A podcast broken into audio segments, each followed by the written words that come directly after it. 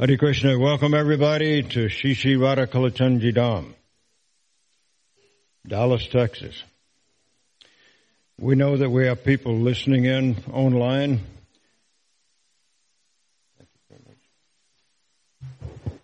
People listening in by radio, by telephone, by internet.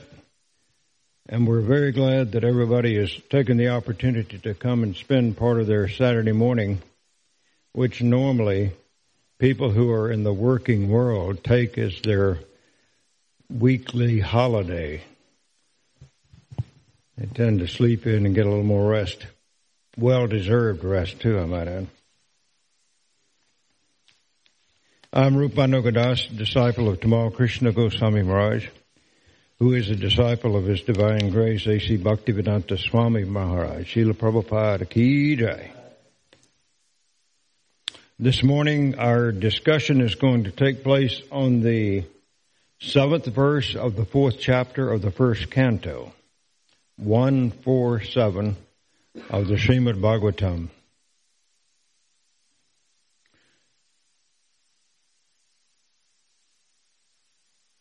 This is a this is a rather important this is a rather important canto of the Srimad Bhagavatam.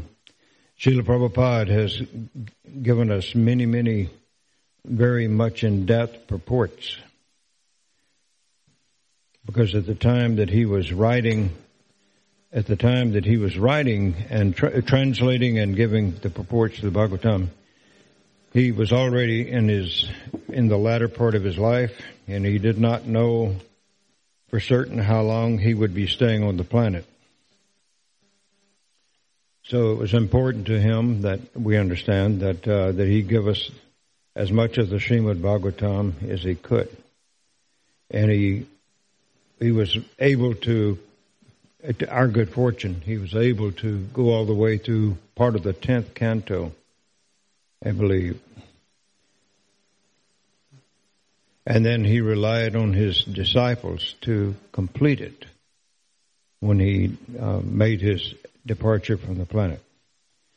So today we're very fortunate uh, to also have as a, a major uh, occasion the speaking of the Srimad Bhagavad Gita by the Supreme Personality of Godhead, Lord Sri Krishna.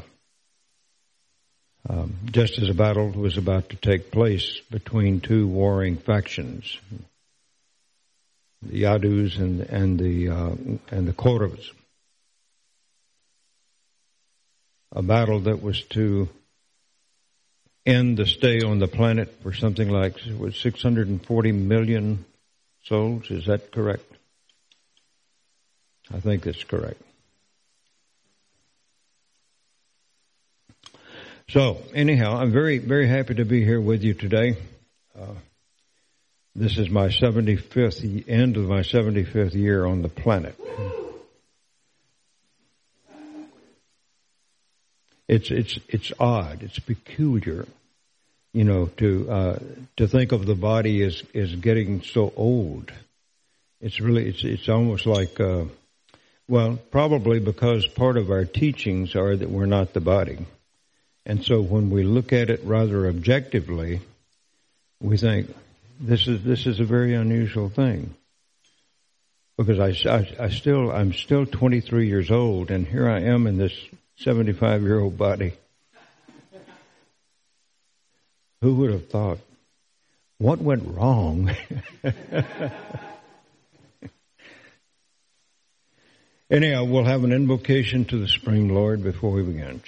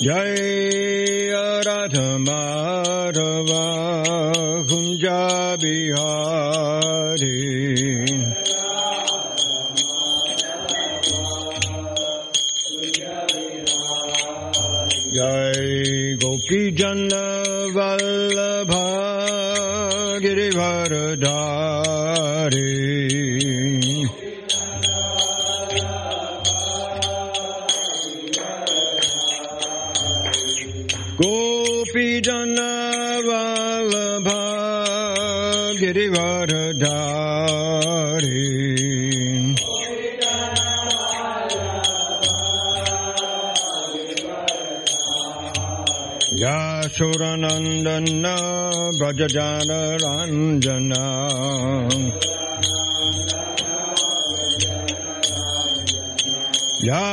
Yashuranandana Brajajana Ranjana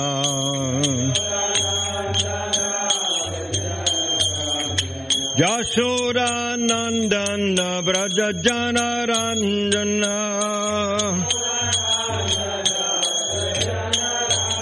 Yashodanandana Brajajana Ranjana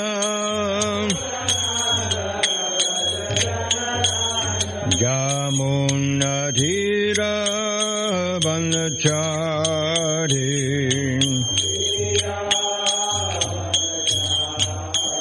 Yamunadhira Vanachari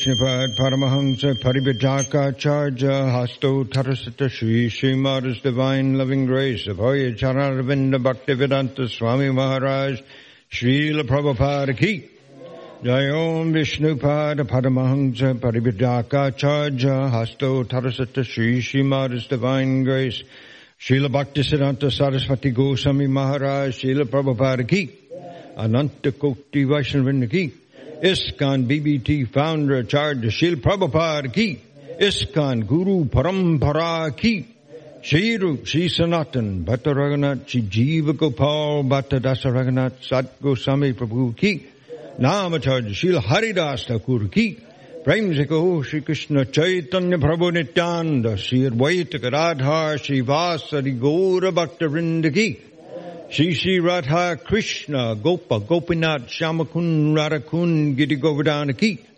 Shri Manamandam Ki. Shri Maturadam Ki. Shri Maya Purnabadi Dham Ki. Shri Jagannath Puri Dham Ki. Shri Shri Radha Kalajandiram Ki. Ganga Devi Ki. Namunamai Ki. Tulsi Devi Ki. Bhakti Devi Ki. Samaveda Bhakti Ki. Priyat Madanga Transcendental Book Prasadam Distribution Ki. Gaur Premananda. All glories to the assembled devotees. All glories to the assembled devotees. All glories to the assembled devotees. All glories, all glories, all glories to Sri Guru and Sri Gauranga.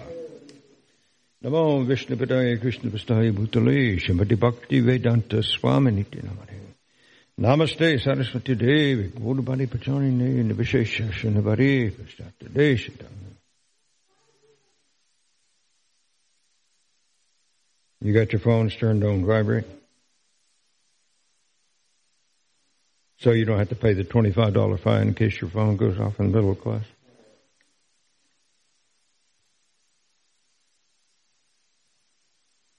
I heard that a judge did that one time right before she was, you know, which was presiding over the court. And within just seconds, her phone went off. and so she said, my $25 I will give to charity. And she did. Om Namo Bhagavate Vasudevaya. Om Namo Bhagavate Vasudevaya. Om Namo Bhagavate Vasudevaya.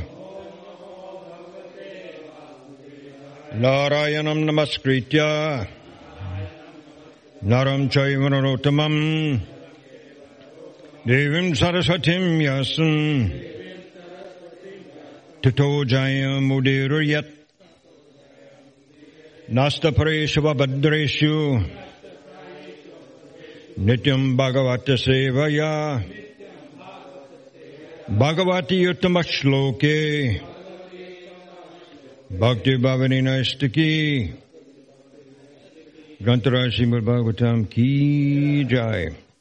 You know, as we get older and have more experience in Krishna consciousness, those slokas mean more and more to us uh, regarding the the, the uh, position of the Srimad Bhagavatam, considered by many devotees to be the most important literature on the planet, or in the universe, or in the in the material world. We're reading again, once again. Uh, those of you who are at home or somewhere else that you have a copy of the Srimad Bhagavatam or have your telephone turned on to the internet so that you can read along with us. This is uh, First Canto, Chapter Four, and we'll be reading text number seven today. Everybody there?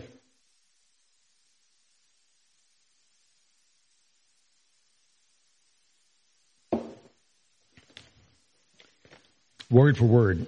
Katam va pandaveyasya rajasayir munina saha sangbhadha samabhut tata yatraisya satvati shruti now is portrait. Katamba Pandavesyasya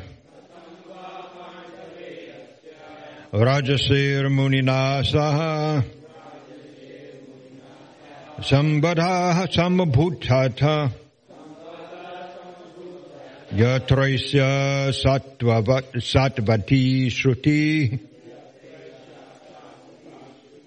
Katam va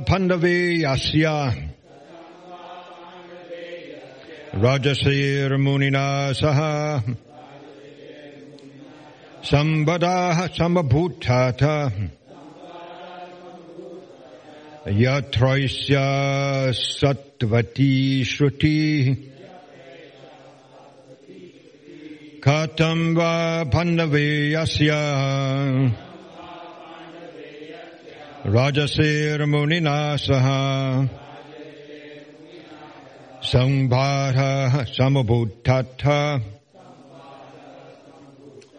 yasya Rajasir Munina Saha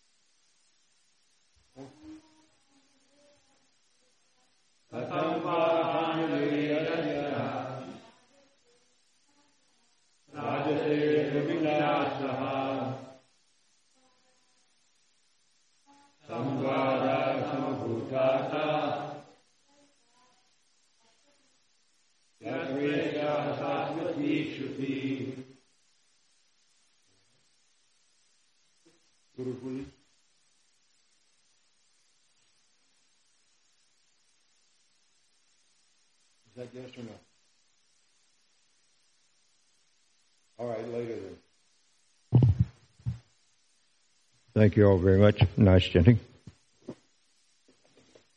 Word for word translation. Katam. How is it? Va. Also. Pandavayasya. Of the descendant of Pandu. Namely Parikshit. Rajase. Of the king who was a sage. Munina. With the Muni. Saha. With. Sangvata discussion, samabhut, took place.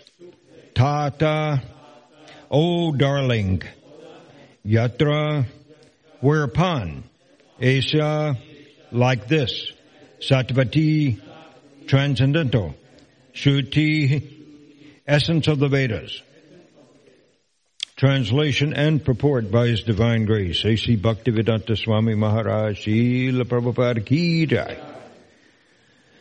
How did it so happen that King Parikshit met this great sage, making it possible for this great transcendental essence of the Vedas, known as the Bhagavatam, to be sung to him? Read, uh, uh, repeat with me, please. How did it so happen that King Parikshit met th- this great sage, making it possible for this great transcendental essence of the Vedas Bhagavatam to be sung to him. Purport by His Divine Grace. Srimad Bhagavatam stated here as the essence, I'm sorry, is stated here as the essence of the Vedas. It is not an imaginary story and it is sometimes considered un, by unauthorized men. It is sometimes considered by unauthorized men. Sometimes considered. Interesting use of that word, isn't it? It is also called Shuka Sang Sangita, or the Vedic hymn spoken by Sri Shukadev Goswami, the great liberated sage. What's another another name for Shukadev Goswami? You know the term. You know the name Vaiyasaki. Did you know that's a name for Shukadev? Vaiyasaki. We also have an older devotee Srila, of, of Srila Prabhupada, disciple of Srila Prabhupada by that name, Vaiyasaki. Many years ago, back in the 80s, he was coming out with new tunes which everybody was was singing uh, to the uh, for you know for different shlokas, which was very nice, especially for the Maha uh, for the uh, Maha mantra. Uh, that was the end. That was the end of the purport. Any questions? All right, we'll speak a little bit. One, uh, the topic that I want to consider here is uh, the fact that Shukadev Goswami is an authorized representative speaking the Srimad Bhagavatam. And as, as you might remember, Shukadev Goswami has a, a part in Krishna Lila besides this one that he's participating in now. What what what is his what is what first of all what kind of body does he have in Krishna Lila? Parrot. Whose parrot? Srimati Radharani's parrot. And it is said that uh, Radharani's name is never spoken in the Bhagavatam. Because what?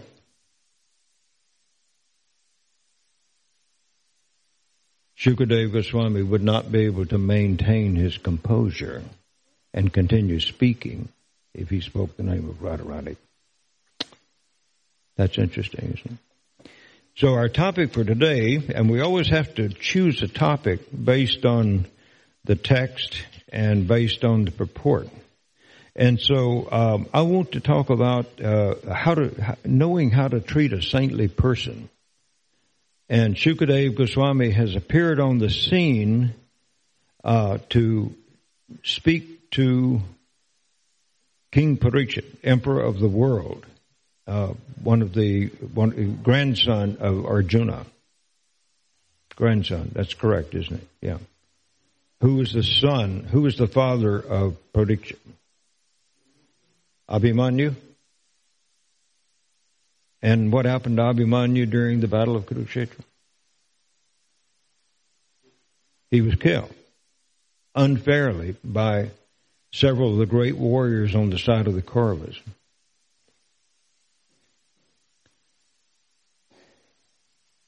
So he's he's a very pedigreed person, Parikshit Maharaj. And similarly, the speaker is pedigreed, uh, Shukadev Goswami. It is said, it is said by one account that uh, Shukadev Goswami happened to be in the presence of Lord Shiva as Lord Shiva was speaking the Bhagavatam to Parvati, his consort. Have you heard that one? And uh, uh, Mother Parvati, or uh, what's her name, Durga, Mother Durga, uh, apparently was not quite as interested in the Bhagavatam as her husband was, so she kind of nodded off to sleep. And Lord Shiva noticed it, but then he also noticed that sitting close by was a bird, a parrot, who was paying very close attention to everything that he was saying. And he became angry because he knew that parrots sometimes just repeat sounds without knowing what they mean. And so he was thinking that they, this might cause some degradation to the Bhagavatam if this bird were to start repeating the Bhagavatam himself. And so he decided to kill the bird, to terminate him. Have you heard that? You heard this story? Yeah. And so he began to chase him, and as he chased him, the bird was looking for a refuge. Suka, Shuka, the bird was looking for a refuge. So he flew into the hermitage of Srila Vyasadeva and went into the mouth of Srila Vyasadev's wife. Did you know? Have you heard that part?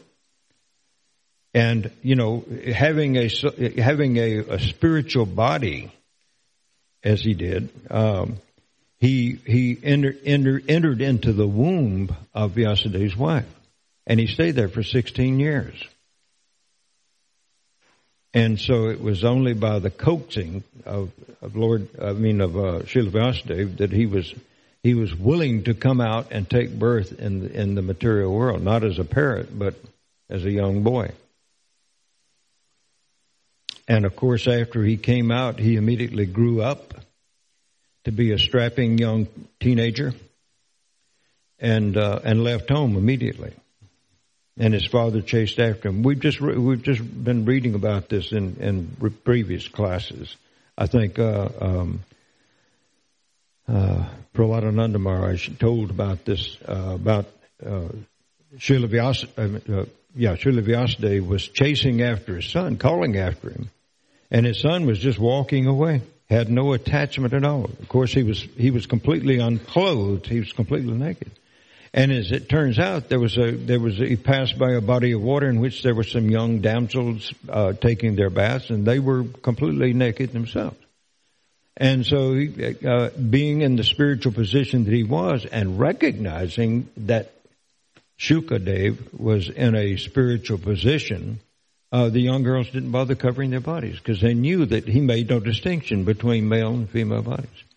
But when his father came along, Srila then he saw, uh, he saw that the young girls had covered their bodies when he came.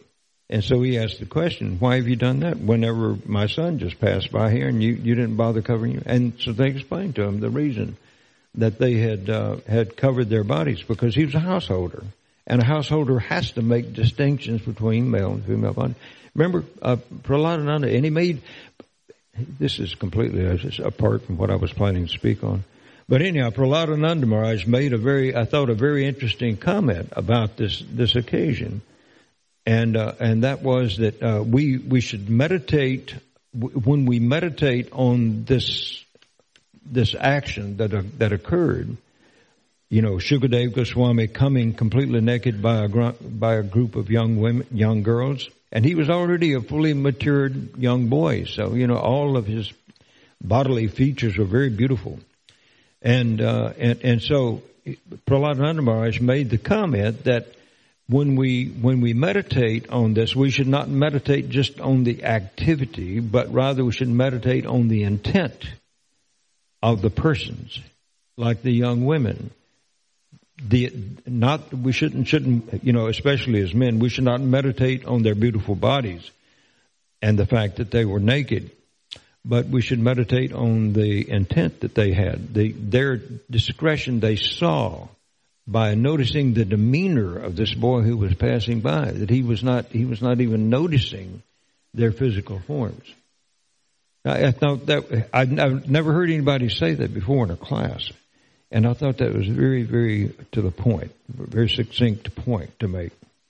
Okay, so Shukadev is a, is a saintly person, so we need to know how to treat a saintly person. So this is going to be a class talking about how to deal with saintly persons, partly. So, uh, first of all, we need to be able to recognize who is a saintly person.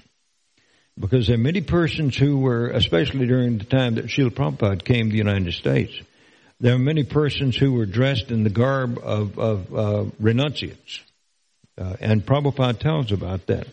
That people would, uh, you know, they get up in the morning and smoke a bidi, and then they'd go out and in their saffron cloth and they would collect money as renunciates. And so Prabhupada warned his, his early disciples about this kind of person. You're going to encounter this kind of person when you get to India and, he, and a lot of other different kinds of persons as well. And he pointed those out for the training up of his young disciples so that they would understand how they were supposed to act. So we need to know how what the qualities are of a saintly person. And it's not just a saffron cloth. Saffron cloth doth not make a saintly person, as we might say. So a saintly person asks nothing for oneself and he accepts only gifts for service. That's one of the qualities. If somebody comes to you, uh, approaching you as a saintly person, and he uh, asks for funding, asks for money, unless he's doing so for a specific cause and you can understand that that cause is legitimate, then you should simply refuse. And when you go to Radhakund, sometimes, have you been to Radhakund before? Not yet? Jorge? Go. you should go uh, in, at Radhakund, there there will usually be, in the case in, when I went, there was uh, there was there were two two men there at Radhakund uh, dressed. I think they were both maybe dressed in saffron cloth. Maybe the older man was, and maybe the younger man was dressed in white. I can't remember for sure. Anyhow, the older man was very intent on getting a donation from me. And, oh, I know your spiritual master. I know Tamal Krishna Goswami. You know, this sort of thing. And so we have to be careful because not everybody who wears saffron cloth is, is deserving, deserving of the kind of respect that they that they are asking. So sometimes we have to be careful about giving gifts. I mean, it's uh, you could say, well, maybe that's marginally better than uh, giving to a street a street person who is out on the corner begging for money. But is it? We don't know what that person's going to be using money for. That person dressed in saffron who is supposedly representing Srimati Radharani at Radhakund. We don't know don't know what the, what that person has in mind any more than we know that this person who is out on the street is is really not an exalted Vaishnava. We don't know, can't tell. So we have to be a little bit careful about it. But we still have to treat other people with respect. Even if we, even if we kind of suspect that they might be charlatans, you know, and sometimes that doesn't mean that you uh, treating someone with respect doesn't mean that you give in to their request for money or for some, some something else, uh, uh, but rather uh, we have to treat them respect uh, because as we were reading in the 11th canto not too long ago here in the temple room, we were studying, we had already gotten to the 11th canto, and one of the statements was that we should not criticize anyone or anything and that, that seemed like a hard thing to understand. Why should we not criticize someone who is obviously doing something that might not be beneficial to themselves or the people around them? How can we not criticize them? But the, I think that we, we understood from the purports and from the classes that we were given at that time that everybody And everybody, whether human body, plant body, animal body, everybody, every living entity who is in some kind of material body is under the tight restrictions of the material energy of the Lord. And uh, you remember that statement of Krishna Bhagavad Gita, everyone follows my path in all respects, O Arjuna. So we don't know, we don't really know what is causing a person to act as he is. So these persons who are charlatans, even though, even though they're doing abominable deeds, like presenting themselves as saintly persons and then going back to their place at night and uh, smoking tobacco or whatever they happen to have, ganja. Uh, what we still still we have to treat them with some respect because they are tightly bound under the laws of Krishna's material energy. Yes, they may know the name Krishna. Yes, they may have read the literatures, the Mahabharata, the Ramayana, but still they're not acting uh, according to the instructions that were given in those literatures and they're not following the examples of those great personalities who were presented in those literatures. So, uh, we're talking about qualities of saintly person. Always offering something of value to others. So instead of asking for something, asking for a gift of some kind, a saintly person will instead offer something of value. And usually that thing of value happens to be knowledge. Now, saying the person may also offer some prasadam, or food that has been sanctified and offered to the Supreme Personality of Godhead. He may offer that, or he may he, he may offer some friendship, and you can accept that. But it always has to be something of value to the saintly person. Now, this is important to us in ISKCON because there are persons who are floating around ISKCON in various places uh, who are posing themselves as sannyasis or as spiritual masters. And most of the time, those persons are qualified to be in the position they're representing. Sometimes they're not. And we need to be able to recognize that. Uh, because we don't treat everybody equally. We do as spirit souls, yes. But depending on the position, position they've taken and how much under the influence they are by Krishna's material energy, we might have to treat them a little differently than, than someone else who is really an advanced soul and we can recognize that. A saintly person becomes friends only for others' purification. We've read that before and we've heard it said before. That should be the only person uh, that you accept as the only saintly person you accept as one of your friends, one of your associates, if he's becoming your friend only for your purification. And now in some cases you're going to have persons who are maybe a little less advanced than those persons that we're talking about being saintly persons. Now, of course, even a neophyte devotee of Krishna is, is far, far and away better than one who is not yet recognize the Supreme Lord and are taken to His service. And so we have to treat those persons as, as younger, younger people. Even if they happen to be older than we are, still we have to treat them as younger people. Maybe they're approaching us for some reason for our association. And so if we give them our association, it should be for the purpose of their purification. In other words, we should not try to get something from someone else just because of their naivety just because they're they're simple in their service. You remember how you were when you first came into contact with the devotees? Nandini? Can you remember? Remember how naive we were at that time? Anybody who came from India was was a sadhu. and so we, you know, so, but we had to find out, we had to find out these things that, uh, uh, all that glitters is not necessarily gold. And so we had to make some, we had to use our discretion. So, uh, before we let someone come into our very close, intimate, personal association, you know, we have to find out something for that person. What do you want?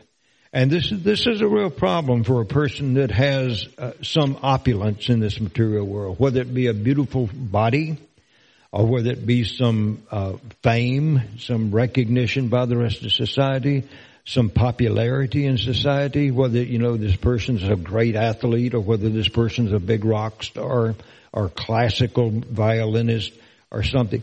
Anytime those persons are approached by somebody else, you can imagine that probably the first thought that goes through their mind is, what do you want? What do you want from me? So, uh, and, and so we should therefore, we should also be cautious then about accepting persons as our friends. And saintly persons have to be very cautious about who wants their very close friendship. So, uh, uh, then what we do once we have recognized the quality, once we have determined the person to be of saintly qualities, then we should uh, inquire from him like like like Krishna states in Bhagavad Gita, tad viddhi pranipatena, pariprasna Yeah. So we once we find ourselves as saintly persons, then we should inquire from him submissively. We should render some service to him. Uh, those persons can can enlighten us because they have seen the truth. So Krishna says. And so we inquire then from saintly persons, but we don't waste his time or her time on mundane matters. And I include women because now women have been given, have been given uh, official authority to accept disciples in ISKCON. Have you heard that? And there's some women who are, who are, who are very much qualified to direct others in their spiritual lives just as much as we have men who are qualified to direct others in their spiritual lives. So whether they were given the official title before of, of initiating guru, Diksha guru, or whether they were simply helping other people along that path, still there, there, we have many, many, uh, very wonderful personalities like that who are qualified and who are already preaching all over the world going to various places just just as much as the men. So Prabhupada told us there's no restriction because of gender for the amount of service a person can do. There's no limitation on you just because you happen to be in a female body. Or just because you happen to be in a male body and perhaps uh, you're from a, a, different part of the world. He said that uh, no one should consider a, a saintly person on the basis of his place of origin. So we don't we don't waste our time then, or waste that person's time on mundane matters. Uh, in other words, some back in the early '80s, uh, when Tamal Krishna Goswami first came into Dallas and Houston, and he had he uh, initi- was initiating uh, disciples himself. Uh, he, I remember him saying one day in class, he was spending a lot of time here in Nandini in the, in the early days, uh, it, it, and so there, there were a lot of problems here. I mean, we had we had really really bad housing to live in, and there's so many so many people who were coming in at that time, coming from middle class backgrounds or something, and so a lot of people were very dissatisfied, and so they'd go to Tamal Krishna Goswami and ask him about it instead of going to the temple president or going to some friend of theirs. What should I do? They would go to to the spiritual master and ask him, well, you know, I, I don't like this. There are roaches in the house and there are rats in the house and the house is falling apart and I, I don't have anybody to keep my child whom I trust when I go out to sell paintings or books and, you know, so many problems. He said, I feel like everybody's just dumping their trash cans over my head. So we have to be careful when we approach a saintly person, especially a person who becomes our Diksha Guru or Shiksha Guru for that matter, and don't ask them about mundane things, you know, like I really, I, you know, I really feel like I need a wife, as some young men say. Of course, they need to talk with somebody about that because it's an important uh, decision they're they're having to make in their lives. Uh, should I should I get married or should I remain a brahmachari? Usually, it's not a decision. They just want somebody to give them a good reason that they can go ahead and take a wife, right? And then after a few years, then they understand why nobody was giving them a reason that they should take a wife. right. So we should, in other words, what, whatever we ask from a saintly person should be, uh, should be, uh, beneficial to us spiritually. And we should also think about him as, as, as, you know, when he gives, so we should give him an opportunity to speak on spiritual topics.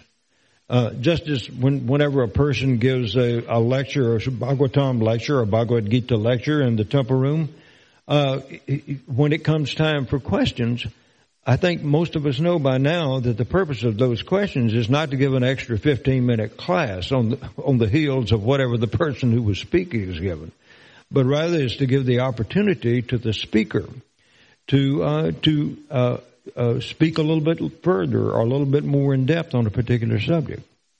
Now, of course, if you have sitting in your class, uh, and you you happen to be the one giving, doing the speaking, you happen to have a spiritual master who walks in, or, or let's just say an advanced Vaishnava person, then you might want to give that person an opportunity, and you're hoping that he or she will continue speaking for some time on the topic that you've been talking about in class. So uh, don't don't dwell on mundane topics whenever you are inquiring from a saintly person, and give that person an opportunity to speak on spiritual topics. And we, of course, we should always refrain from topics that glorify ourselves, shouldn't we? When we're in the presence of a person of who is of, a, of greater spiritual stature than we are, especially then, uh, we should not speak about things that glorify our own position, but rather we should use that opportunity to glorify what that person has accomplished or is accomplishing. Then uh, here's here's another uh, another condition too on saint, uh, having having the association of saintly persons. We should never use our association with a saintly person, whether it's our spiritual master or whether it's just another advanced spiritualist in our community, to increase our own status in society.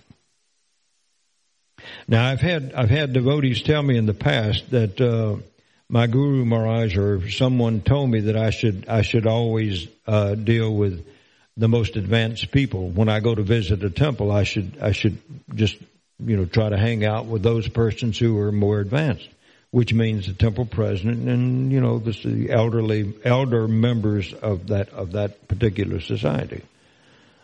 but one has to be careful about that because even though that is a good thing to seek out advanced association Still, it can be used to make me look better if I'm the one that's looking for association with someone more advanced than myself. Oh, I'm, I, I spoke, I spoke to Giriraj Maharaj today. I spoke to Radhanath Maharaj today by phone. Ritatmar Maharaj gave me a call today and I, you know, that's like what, what we call name dropping. You ever hear that term? That's when you're, when you're in a party or, or something, you're in a group of people and you start mentioning the names of persons that you've had direct association with or direct dealings with. So that's, that's kind of a way, if you're not careful, that can be a way of glorifying your own self and letting other people know about your advanced position. I'm so advanced, my friend.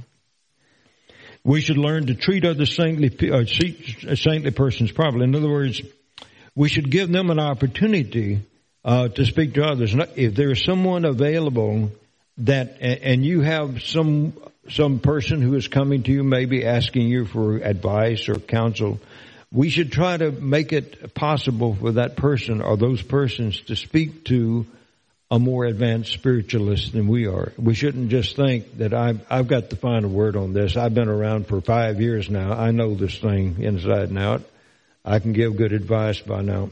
And of course, if, we're called on to do that, we should do it very conscientiously and, and very compassionately to try to help somebody else. But if there's a, if there's a more saintly person available, then we should certainly try to get that person in front of the saintly person, and uh, so that that that person can make more advance. We would expect, and we can, we should uh, concede that someone is more advanced than I am and can give this person better guidance than I can. Isn't that true?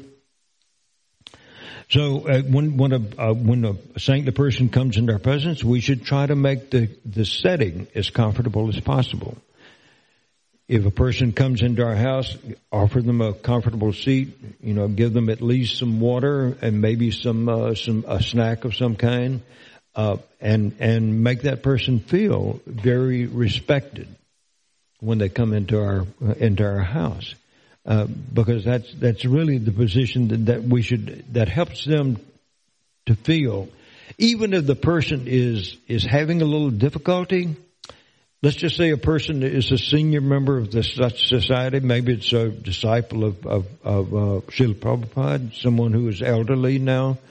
Even to that person is maybe has not been the most exemplary devotee. Still, we should treat that devotee with a great deal of respect, especially when they come into our homes. Uh, because it, it, this this does a couple of things. First of all, it it helps us to practice this thing of showing humility, and secondly, if that person is having some difficulty, it makes that person feel that, oh, I'm being treated so nicely here. Maybe I should start acting in such a way that I deserve such nice treatment.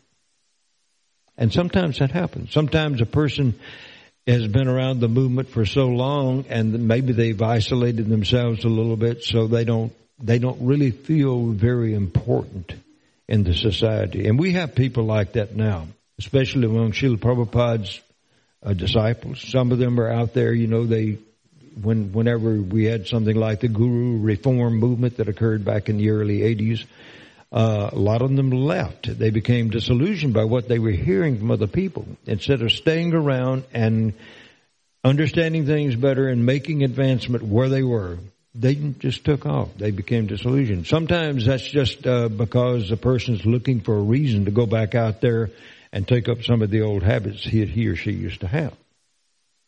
Isn't it? So we have to uh, we have to help others uh, know how to respect and exalt a person. So we have a, if we have a person coming into our house who is, is a respectable personality or a person to whom we feel that we should give respect, then uh, uh, it, it, helps not only ourselves to treat them uh, in a respectable way, but it helps uh, younger people like our own children.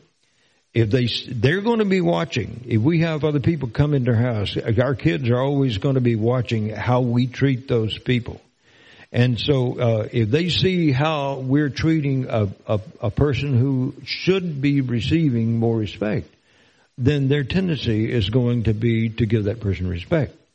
Uh, I notice I noticed something that has gone on in the past around our community. People get very comfortable being around each other, and they they no longer add the honorific Prabhu when they're talking about that person. Even when he, when they're in their own homes, Sometimes they refer to this person, this person by their first name. And guess what? The kids call that person when they're around them. So it doesn't sound so good for a child then to not show respect, especially to someone as elder to him. And even when the child gets up to be 30, 40 years old, uh, no longer a child, but uh, the habits that they develop when they're children at home, uh, that that's going to make some difference in the way they treat other people, the kind of respect they show other people, and it's going to make a difference in the way other people see that child. So I'm always very much impressed when I go out into the society, and uh, you know whether whether I'm going to Walmart to buy something or Home Depot to pick up some stuff or going to AutoZone. Uh, if someone addresses me as sir, I, I think, wow, where did you learn that? You must have been in the military. Because usually only persons that have been in the military address other other men as sir, or other, other women as madam or a ma'am. Yes, ma'am. No, ma'am. And so that's impressive. And it, it just, it makes me feel very warm toward that person, that that person has been trained, given it, to give the proper respect to an older person. And, and of course that person might not know who I am and I might go in just like a bum, you know, because maybe I've been working around the house and I'm not as clean or as tidy as I should be. Maybe my tilak has already faded out a little bit. So, I mean, how, how's that person going to know? And yet when, when they say, uh, uh, can I help you, sir? Or thank you, sir? Yes, sir. Uh, that's, that's impressive. So when, if we understand how that feels to us, then we should understand also how that feels toward a, a more uh, advanced personality, a saintly person. And we should we should uh, help others to know then how to respect uh, an exalted personality. Uh, even if it's somebody, even if we have guests in our home already, and then somebody comes and knocks at the door, and that's an that's an older devotee, we should you know make that person like the star of the show Now this is, this is my feeling. This is the way I feel. This is the way I've been trained to do. So it's a matter of showing respect to a person who is deserving respect, or even the person is not deserving respect because of what he's done lately. Then uh, still, that because of that, that person can come back. You know, just like I think Krishna says that a, a, a person may fall down, but he he rights himself quickly. He pulls himself up by his bootstraps. So especially if that person is shown respect then he's going to be thinking, I don't deserve this respect and this person is showing me respect. Uh, maybe I should start acting like a respectable person. So that's one of those things that we can do, not only to help ourselves and to help the younger people around us, but we can also, this also will help that person who has come in as a guest in our home. We can sometimes, uh, we're talking about how to treat, treat a saintly person properly. Um, incidentally, for those of you who've been following this, we started out talking about recognizing the qualities of a saintly person. Then we talked about inquiring, how to inquire properly from a saintly person. Now we're talking about how to treat a saintly person properly. And so the last uh, point that I have here is that we should offer gifts to help the saintly person in his personal life of service.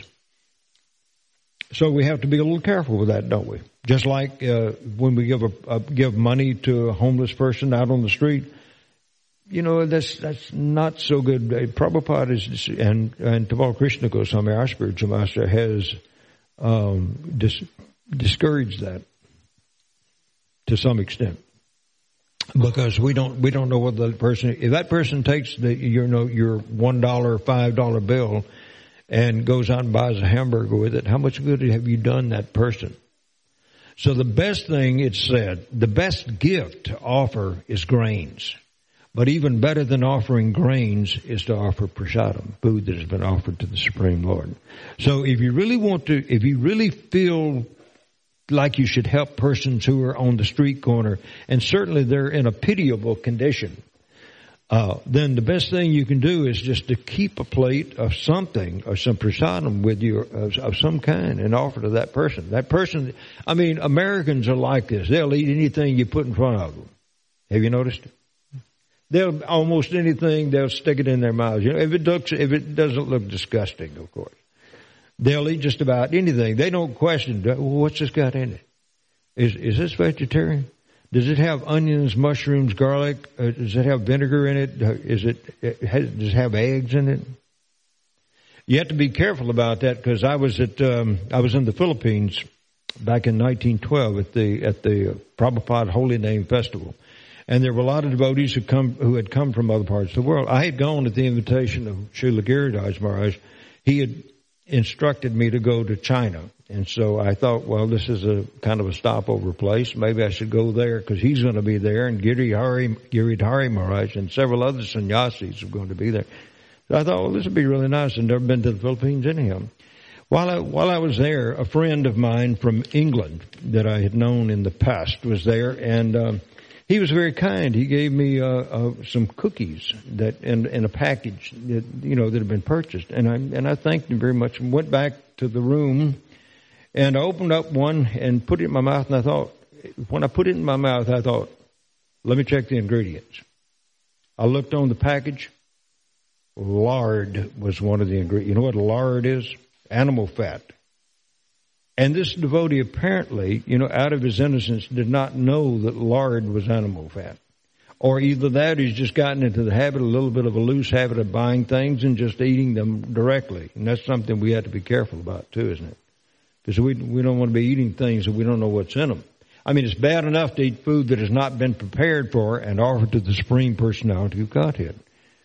But if you find yourself having to do that or wanting to do that and you can't resist, then you you know you dang sure better look at the uh, the the ingredients on there, right? So this was a, this was an uh, this was an example of how I had a, a very nice person offer me a gift uh, and in a in a place that you know it wasn't the food. You know the really nice foodstuffs were were not so plentiful where I was, where we were at that time for that festival. So it was. I thought well, this is really nice to have some cookies to eat, but I, I just barely I made, made the decision at the right, well, a little little bit past the right moment in time. I'd already stuck the cookie in my mouth, but then I took it out immediately when I saw that on there. So we had to be careful. one thing, one last thing regarding saintly persons is uh, how do we develop saintly qualities? Well, first of all, you know, one of the first things we have to do, we want to develop saintly qualities, we have to give up the desire for respect and adoration, don't we? Because that's an automatic disqualification for becoming a saintly person. If you have the desire for respect and adoration, love, adoration, and distinction, is that it? And and so uh, so if we want to become a saintly person ourselves, then that we have to give that up, and then we have to always seek out and then welcome advanced association. Now I'm a little cautious about doing that when we have a saintly person come to our community, like one of our spiritual masters, initiating spiritual masters, because they got disciples around here. And disciples are going to want a lot of time with their spiritual master, and I don't blame them. I would too. And so uh, I, am a little hesitant then to you know to ask for a, a, a meeting with Maharaj unless I've got a really a, a, question that's really really important to me that I can't get answered by talking with some of you you all here. And I would I would very gladly talk with some of you around here, especially if I've been knowing you for some time. Uh, if I needed advice on something, I'd come to you. And my spiritual master also once said that in the absence of the spiritual master, the temple president is one spiritual authority. Did you know that? Have you heard that? Now, of course, some people will say, well, how do we know that he's a saintly person? Well, you have to judge by the qualifications that we've been talking about. You have to make sure that he's a saintly person. Uh, generally, the, if a person has been temple president for quite some time, you can expect that he is not only does he have good qualities, but he's also developed some very good qualities over a period of time. So we have to we have to treat. He, he's one of those persons here in our community that we treat with respect. Uh, but even if we don't know him so well, by the fact that he is he's representing our spiritual master, who is not present in front of us. And so uh, the, our our our spiritual masters nowadays, some of them have so many disciples, like Jayapataka Swami Maharaj and Radhanath Swami. There's so many, they have so many disciples that it's very difficult for us to get even a moment's association with them. You, it, it said, what is it, even a moment's association with, with a, a, a Vaishnava is worth so much, so much. So if you can get that, then that's great. But a lot of times we just kind of have to depend on the representative. Like, just like we can't go to Krishna directly. We have to go through his agent. Uh, even though Krishna is, has the ability to give us his direct association, still, he chooses that we have to go through the saintly persons. Again, tadvidi pranipatena. We have to seek out that spiritual master and inquire from him submissively. So we're always looking for that advanced association and welcoming it when it comes. But it, we have to be really careful, uh, especially if a person is on a tight schedule, like we have some spiritual masters come into the community. They'll s- spend the evening maybe having some a program at somebody's house, and then the next morning, even before Mangalartik, they're having to leave already. Uh, so that's just a very brief association, and we know that there are going to be a lot of disciples looking for that person's association. So we will have the tendency not to bother them so much. Uh, we should, if we want to be saintly, want to develop saintly qualities, we have to study the scriptures to become knowledgeable. Uh, that was that's also a statement in the Bible. There was a statement in the Bible, something like, uh, um, Study, that, study to show thyself approved, a workman that needed not uh, be ashamed, rightly dividing the truth. In other words, so you have to, if you're going to present yourself as a, as a saintly person and you're trying to become a saintly person, you want to present yourself as a saintly person so that others can be encouraged and so that they can get good instruction from you. Not so that it's not a popularity thing. Uh, but if you really want to be able to give a person good instruction, then you have to be knowledgeable. And the best way to become knowledgeable then is by going to the scriptures, going to the literatures. And Srimad Bhagavatam, of course, is our primary scripture, especially if you've gone through the uh, Bhagavad Gita a few times. And lastly, I want to mention that uh, just as we don't we don't give gifts to anybody randomly, depending on their who they are, their qualifications, or where what their position is in life. Um, even even we don't do that, so therefore we should also accept gifts only for service. And I found that when you go to visit other countries and you're, you're visiting with a group of people, that sometimes after you have spoken to the group of people and maybe you've taken prasadam with them, uh, the host or maybe somebody else comes up and hands you an envelope and there's usually some money in there. So uh, this can happen at any time. There may be times here in in this temple room where Someone may offer you something that's, uh, you know, valuable or something's very nice. They may offer you money. Uh, but we need to make sure then that uh, if we want to become respectable, saintly persons, that that money gets used strictly for the purpose of preaching or for doing something here in the in the temple community. You can always put it in the box up here in the temple room at the front. You can hand it hand it to the temple president. You can hand it to Mother Chandravali. You can hand it Mother Padma. There are many people around hand it to Rasaraj. No, well, uh, well, maybe, maybe. he says he takes credit cards. like like that person who was uh, who looked appeared to be a homeless person approached the car and uh, and asked asked for uh, donation and the person said, "I'm sorry, I don't have I don't have any cash with me." and the person whips out one of those little portable machines that accepts credit cards. so, so we have we have to be a little bit careful about uh, receiving gifts. Uh, sometimes receiving money is it, it, it's a greater burden than giving money, because we uh, you know this is this. First of all, when you get money from somebody else, when they just give it to you, you haven't worked for it; they just give you money uh, you have to be concerned that there is karma attached to that money. Did you know? As a matter of fact, even when you work for money and you get your paycheck or it goes directly into the bank, uh, then some of that money should be used uh, to to go to uh, either go to a temple or to go to a saintly person uh, because there's karma involved. And if you don't give away some of your wealth, then you have to take all of the karma that comes from that, and it might not be so pretty. Karma, karma is sometimes not very pretty, and so we don't want it. So better to use any anything that has been given to us as a, as a as a means of carrying on devotion service. Not only then does the person do you get credit for it when you do that, but the person who gave you the money gets a lot more credit for it than if you just take it and uh, go down and buy yourself a new outfit or, or what, depending on how much money it is, you know, go buy yourself a new car or something. No. Unless you're going to be using that in the service of the Supreme Lord. So we've been talking about how to how to treat a saintly person, and and then the very last topic was uh, how do we develop saintly qualities. And with that, we'll say Hare Krishna. Uh, does anyone have a comment, something that's come to mind that, since we've been talking? And you're going to have to use a microphone, otherwise I won't be able to hear you. Comments? Uh, Mother Nandini?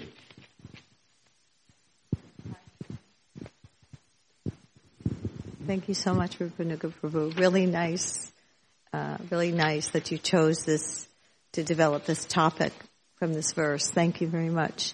And um, what I just wanted to say was I attended a program at Sham uh, Shamasundar's home when um, that Prahladananda Maharaj spoke, and one devotee asked a question of him. Um, you know, you know, what should I? How should I ask the spiritual master? Uh, you know, to guide me from having, you know. How should he act the spiritual master to, to dine with him? Dine and, with him? And his response was to what? guide him, to guide him, to instruct oh, him, him, to give oh. him in, instructions uh, on, on things happening in his life.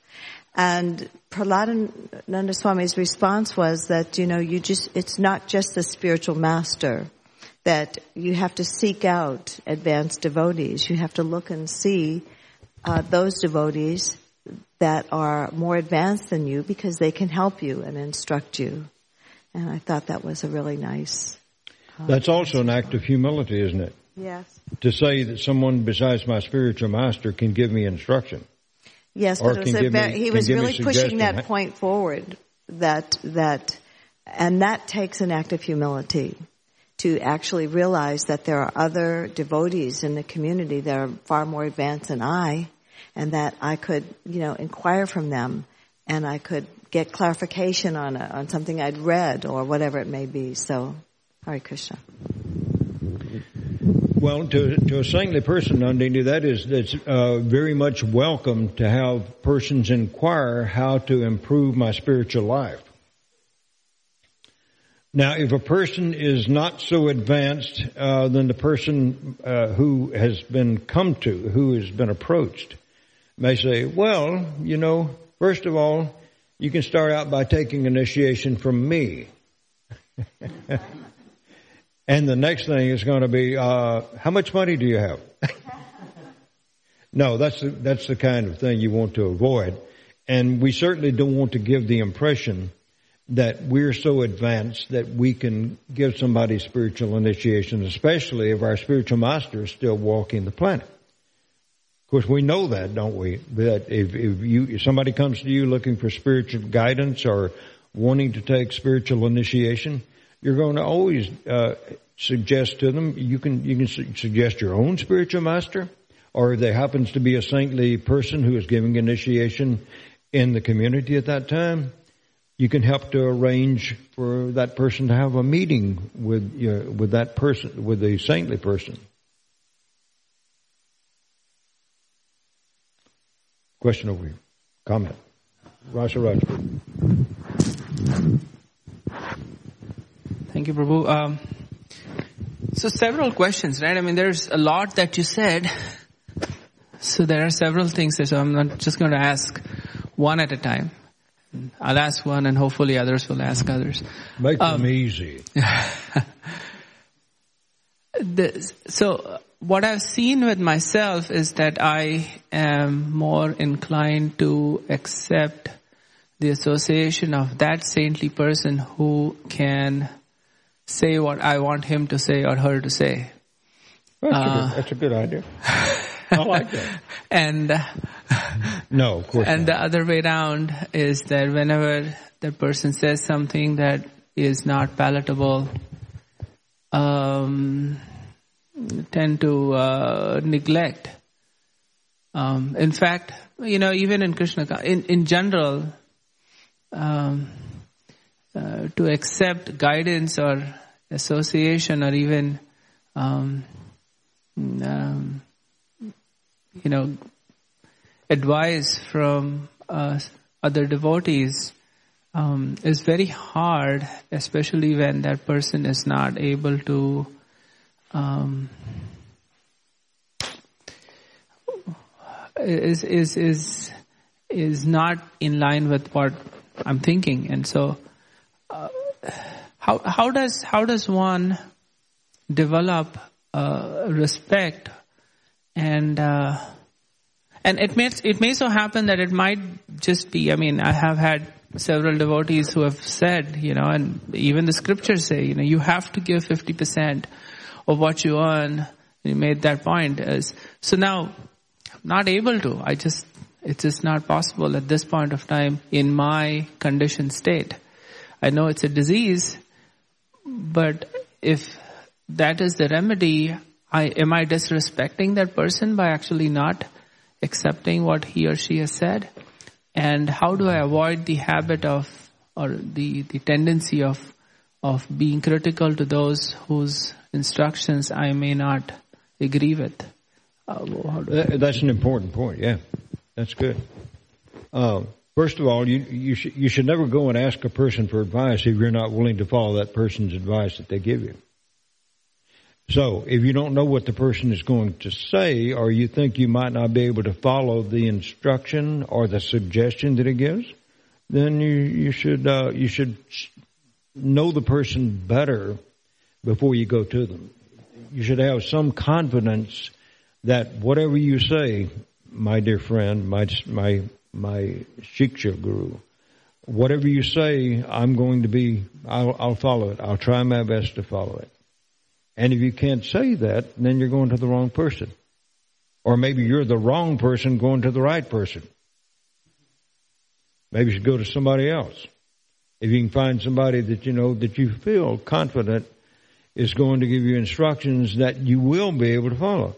In other words, you don't, you're a householder. You don't want to, you don't want someone who's going to suggest to you that, well, I really think you should take Vanaprastha now. How old are you? Are you, are you 50 yet? You're almost, no, I'm, I'm, not asking you to tell me. I'm just saying that, that um, if that person may say, "Well, you're 36 already, and uh, you already had a child, and and your wife and your child seem to be doing well enough. You should just uh, you should just break away and preach." And you know you're not going to be able to do that. Sometimes. Sometimes. Thank you. Yeah, so Premasenda Prabhu is on the job. Hey, you know what? My phone's. Uh oh. Case of Bhagavad Gita. I had that turn on, on silent. You know, my phone has a mind of its own. Never go to your phone looking for advice. No, but for uh, for the uh, yeah, you should you you really should examine your relationship with a person before you go asking them for advice. You should examine their qualifications, and you should feel very comfortable. Because if you go to the person asking for advice, and and then when you leave, the person say, "I'm not going to do that. That's stupid. Why did you say that?" That's not the person for you to be going to because that's an offense. You treated the person as though he's qualified to give you advice, and then now you're not willing to take it. So no, just like when you're a speaker, you have to know your audience. You have to have to have some idea of what your audience is like. Otherwise, you know, you might get tossed off the stage or something. So also, you should you should know the person that you're going to looking for advice. Yeah, go ahead. Uh, so, sorry to interrupt you, bro, but but that's essentially the issue, right? And which means I'm not not going to ask anyone. I'm going to say I'm right. I, I, I don't need advice, and that that's where I, I, I get into difficulty. I get into trouble.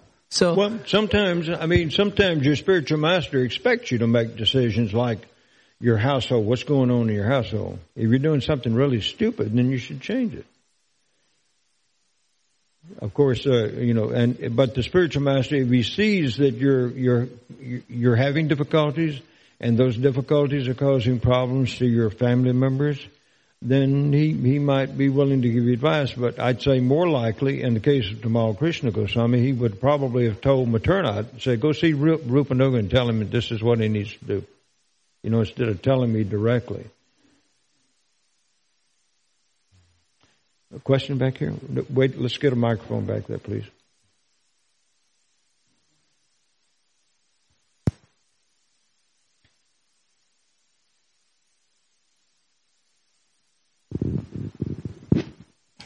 Krishna Prabhuji.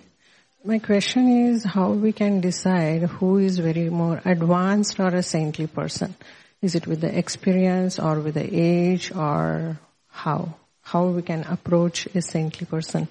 Uh, how we can decide he is an advanced devotee or a saintly person? How can we tell if a person is advanced, an advanced devotee? All right, that was one of the topics that we covered right at the beginning of this class, and that was the qualifications of a saintly person. Uh, that there are certain things that you look for. Uh, if, if it's a person that you're thinking about going to for advice, or a person that you're thinking of going to for initiation, or, you know, it usually is one of those two reasons that we go to a saintly person. We're looking for good advice, or we're looking to take initiation, or maybe we're looking to take initiation from somebody who can give us good advice. Uh, but in, in any case, uh, if I don't, if I didn't know a person who had come to our community, for example, if I didn't know and I wanted to go to that, if I wanted to approach that person, then um, I think I would probably ask someone else first. I'd try to get to know something about the person that I was going to ask. Try to get to know something about them.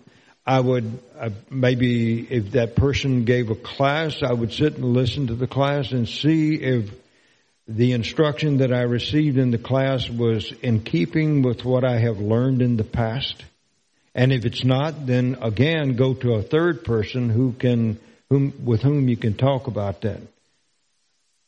Uh, I would never just try to decide on my own that this person is saintly or not. I would, I would definitely go to another person who might know that person better before I would approach that person. Otherwise, you know, you might be treating a person uh, very respectfully. You might think be thinking about giving them a, giving them a nice uh, contribution. You know, maybe you got a thousand dollars lying around, and you're thinking about just giving that thousand dollars to them.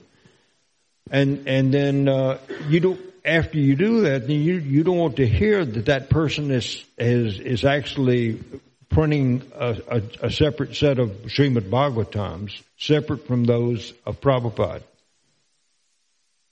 That's an example. Or maybe that person is taking part in starting a temple uh, somewhere, uh, and and and this and it's not it's not met any kind of approval. So those are the kinds of things that you can run into when you don't know the person that you're going to for advice, and especially if that person asks you for money right away, then you you should certainly speak to somebody else. Uh, I, I, had this happen to me back in 1970, uh,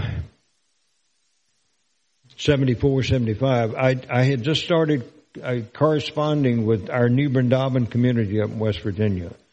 And this young man that I was, that had been assigned, I suppose, to take care of me, he was very nice and very kind. And, and after, but some, after some time, he said that uh, I, I, I need to buy a new camera, and I knew that he was the publishing he was the publisher of the uh, Brijabasi Spirit, which was the publication that was coming out of New Vrindavan at that time, and so um, I didn't know whether I should send the money. I was sending money on a regular basis as part of a life membership. I was down in Tennessee working at that time as an engineer. And as, and so I would send some money up there each month, a donation. And that person was a little surprised to see the amount of money that I was sending. It wasn't that much, but you know, it was surprising to him that a person would be sending that much. And so, uh, after a few months of corresponding with me, then he asked for money to buy a camera. And so I asked another person then whom I had gotten to know that lived close to me and who was, who had had more experience in devotional life, devotional communities than I had. I asked him, should I, should I give that person some money for buying a camera? He says, really, you should, you should go to the temple president there first and ask the temple president about that. So this was a, this was an example of somebody that I had developed some trust in, but I didn't really know that person very well. And for all I knew, that person was needing uh, $250 or whatever it was to, uh, instead of buying a camera, he, he needed a bus fare so he could get the heck out of New Vrindavan and go back to where he came from, where he could pick up his old habits again. I mean, this can, this could happen. I would like to think that it would not happen, but it could happen. So anytime, anytime we want uh, advice from a saintly person, we, we need to check out their qualifications. And you've heard that if you've tried to find a spiritual master, then you've probably been told that you need to find out something about this person before you take initiation. You know, find out, is this somebody I can dedicate my life to serving? Is this somebody that tells me to do something and I do it without question? We need, we need to do that with, with other persons as well. Is that okay? Thank you, Prabhu, for the class. Yes, sir. And it's following uh, Prasaraj Prabhu question, not exactly, but so is it okay, or I would say this is my tendency. So when I have a doubt or question, I usually approach senior devotees and I approach multiple senior devotees because in my mind they all are senior and advanced devotees, but what happens sometime, you may get different opinions. So how do you, and if you hear only one opinion, are you disrespecting other devotee in that sense? Like you said, if you were approaching, then take the opinion of that person. Yeah. Thank you. I, I don't, I don't fully understand the question. Premature. I would like for you to paraphrase what he said and see if, see if he can put it in a way that I can understand better. So Prabhuji is asking that if I have a doubt and I want to, I generally approach multiple devotees and I get different opinions or different suggestions. So if I just approach one, am I dis- disrespecting the others? So how to handle this situation? Okay. Now I think that that also is a very timely question because uh, I have been approached in the last several months by a young man who came into our community, and uh, I, he would ask me a question. I'd give him an answer, and he said, "Well, you know, this this devotee over here told me something else," and he would tell me what that person said, and then he and then and besides that, there's this other person that's giving me another answer. Which which one am I supposed to go go to? Which which one am I supposed to follow?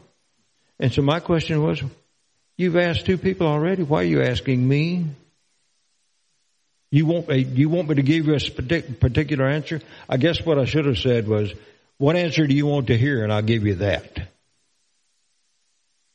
So uh, I think it is wise, you know, especially if it's something that is, is quite important, uh, like uh, um, you know something to do with your job or do with your visa or something, you know, something that's very important like that.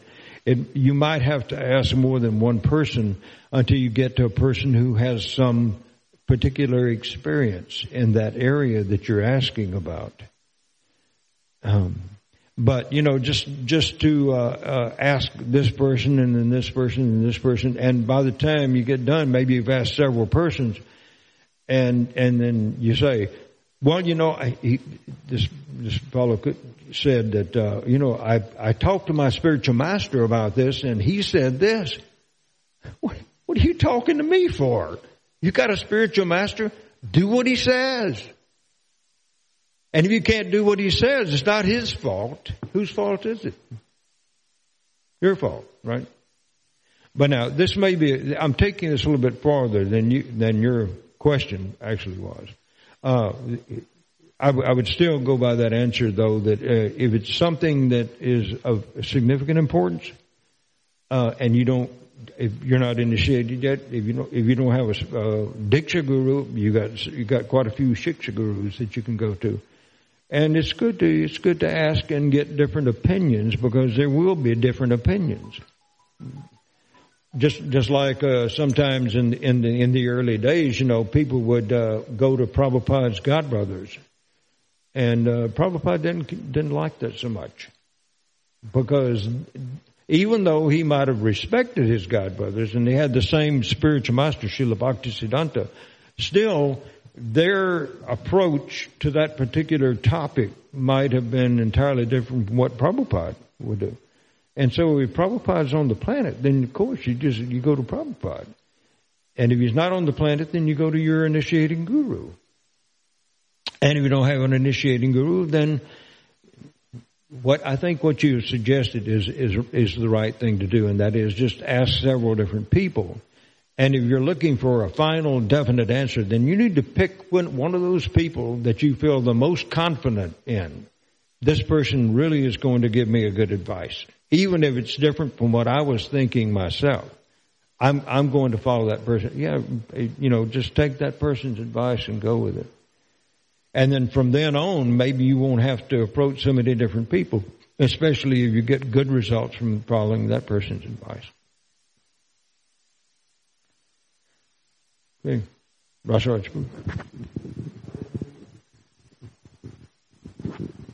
Kind of moving on a little bit. Um, you mentioned the importance of, you know, being saintly, and the Srimad Bhagavatam talks about it that the uh, the person who's hearing has a certain qualification as well as the person who is speaking.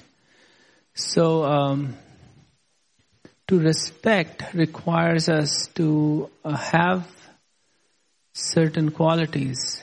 Um, To, to earn respect or to get respect? to actually give respect. To give respect. to give respect also Okay. um, Requires. may Yeah. may may uh, require and th- I mean the the uh, the Bhagavatam talks about the qualities of Parikshit Maharaj as to why he was qualified and he it talks about the qualities of Shaunak Rishi as well as the qualities of you know Suta Goswami before him Romaharshana Suta as to why he was not qualified to lead an assembly of sages um, and why his son was Romaharshana. Yeah.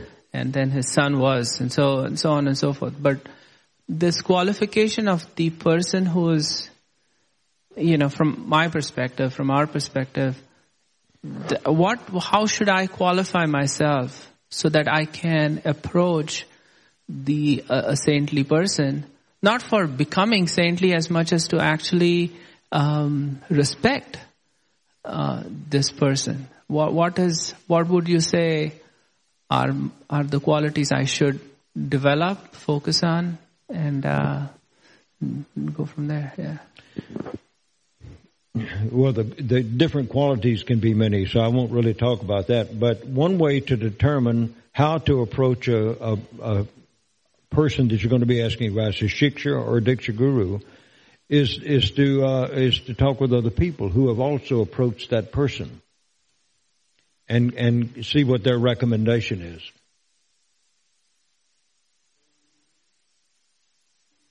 Um, now that that kind of takes some of the res- the burden of responsibility off of you when you do that.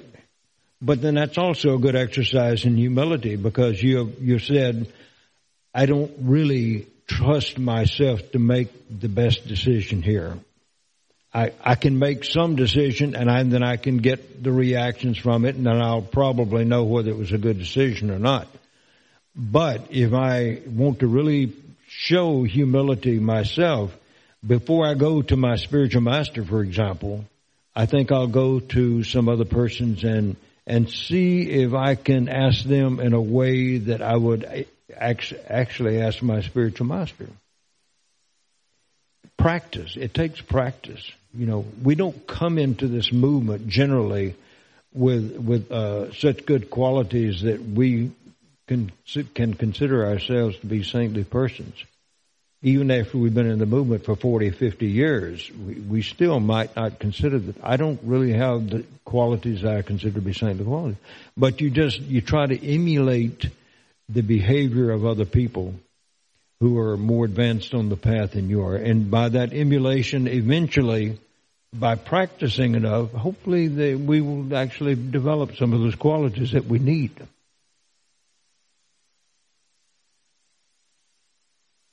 Anything else? Are we ready for honoring the Lord's palatable representation? All right, uh, let's see. Seems like uh, there was something that I forgot uh, early on, and that was to offer obeisances to my spiritual master. So, anyhow, the obeisances are there to Tamal Krishna Goswami Maharaj. Uh, I'm always indebted to him for whatever kind of inspiration that comes for giving uh, giving a, a discourse on Srimad Bhagavatam. So that is there. So now uh, we should offer our respectful obeisances and all the Vaishnava devotees of the Lord who are just like desire trees, who fulfill the desires of everyone, and who are full of compassion for the fallen conditioned souls. Vanchakalpatarubhyascha kripasindabhyevacha patitanam pavanebhyo vaishnavebhyo namo namah anantakukti vaishnavrinda ki jai. Srila Prabhupada ki jai. Shri Sri Radhakalachandji Dham ki jai. Gaura Premananda. Haribo.